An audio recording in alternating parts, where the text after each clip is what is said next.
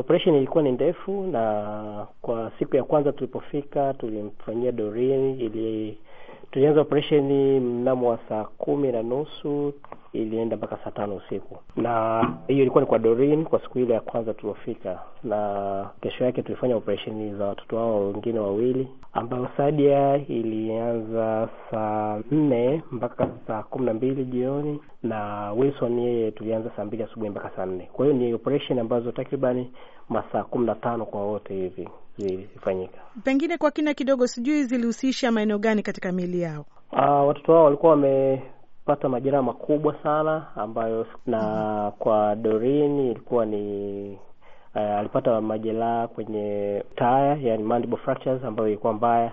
Alipata uh, mivunjiko kwenye upande wa kulia wa bega. Alipata mvunjiko upande wa kulia wa paja ambao ni proximal femoral fractures, lakini pia uti wa mgongo ulikuwa umeumia eh, maeneo ya kifua tunasema thoracic kati ya level 6 mpaka level 8 ambayo zote hizo zilikuwa zinahitaji operation. Na kwa Wilson yeye aliumia uh, aliumia mikono yote miwili, yani alikuwa na mivunjiko mkono wa kulia kwenye mfupa juu ya kiwiko, alafu kiwiko chake kilikuwa kimetenganika na kwa chini alikuwa na amevunjika mif, mifupa hii ya mkono na kwa upande wa kushoto kiwiko kilikuwa kime kimevunjika. Kwa hiyo vyote hivi vilikuwa vinahitaji operation, na pia alikuwa amevunjika e, mfupa wa paja karibu na goti upande wa kulia, nao pia aliukiwa chuma.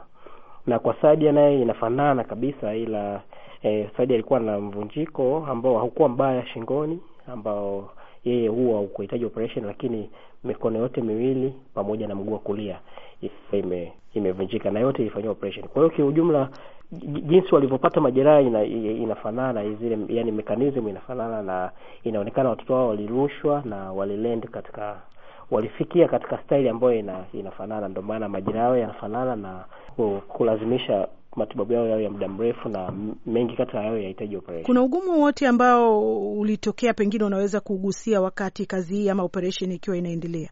Uh, kiukweli hakukuwa na ugumu wowote maana facility hii tuliyopo hapa Mesa Hospital ni facility ambayo imejitosheleza na madaktari hawa ni madaktari mahili, na kila mtu kwenye chumba cha operation alikuwa mahili, vitu vyote vilikuwepo. Kwa hiyo hatukuwa na ugumu wote, kila kitu kilienda straightforward, na ndio maana unaona hata watoto sasa wanaanza kupata nafuu kwa haraka kabisa.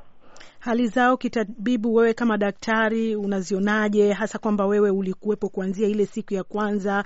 Kuna mabadiliko makubwa sana, tunamshukuru Mungu. Kuna hope kwanza mm. ya watoto kupona mm. Uh, watoto wawili wanaendelea vizuri, Wilson na Sadia wanaendelea vizuri. Wao nao wameshaanza mazoezi na wanatumia wheelchair, wanatoka wanazunguka. Nafikiri kwenye mitandao ya kijamii picha zao zinaonekana.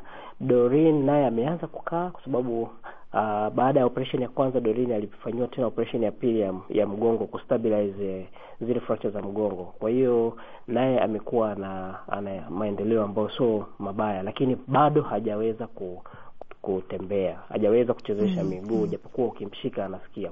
Mm, na kwa upande wa mawasiliano, daktari, wakati wanatoka Tanzania kulikuwa na mawasiliano yote wanaweza kufanya, na ukilinganisha na sasa hivi na nyinyi kueleza labda hapa yeah, panauma hivi vina vile najisikia hivi wakati mkiwa safarini? Yani hiko kilikuwa ndo kitu ambacho sisi kilikuwa kinatupa moyo zaidi. Watoto walikuwa wanaweza kujielezea hali zao, kwa hiyo Uh, muda wote tukiwa kwenye ndege walikuwa tukiwauliza mara kwa mara na wanatuelezea hali zao, basi tunafanya uh, tunachukua hatua pale wanapokuwa wanahitaji labda dawa za maumivu na nini, na tulibeba dawa na ndege ilikuwa vizuri. Kwa hiyo tunashukuru, tulipokelewa vizuri. Kulikuwa na high trained paramedics personnel hapa, kwa hiyo walikuwa na ambulance ambazo ziko full equipment. Tukapata support kwenye hospitali ya Levina Hospital na mpaka tulipofika Mes, kwa kweli kila kitu kilikuwa kinaenda vizuri. Kwa hiyo watoto walikuwa wanaweza kuelezea hali zao mm -hmm. kwa kipindi chote kile cha safari ya Aha. Daktari, sasa kwako wewe binafsi, najua unaweza ukawa na hisia e, sijui hisia zako zilikuwa vipi wakati unakuja safarini na unaingia chumba kile,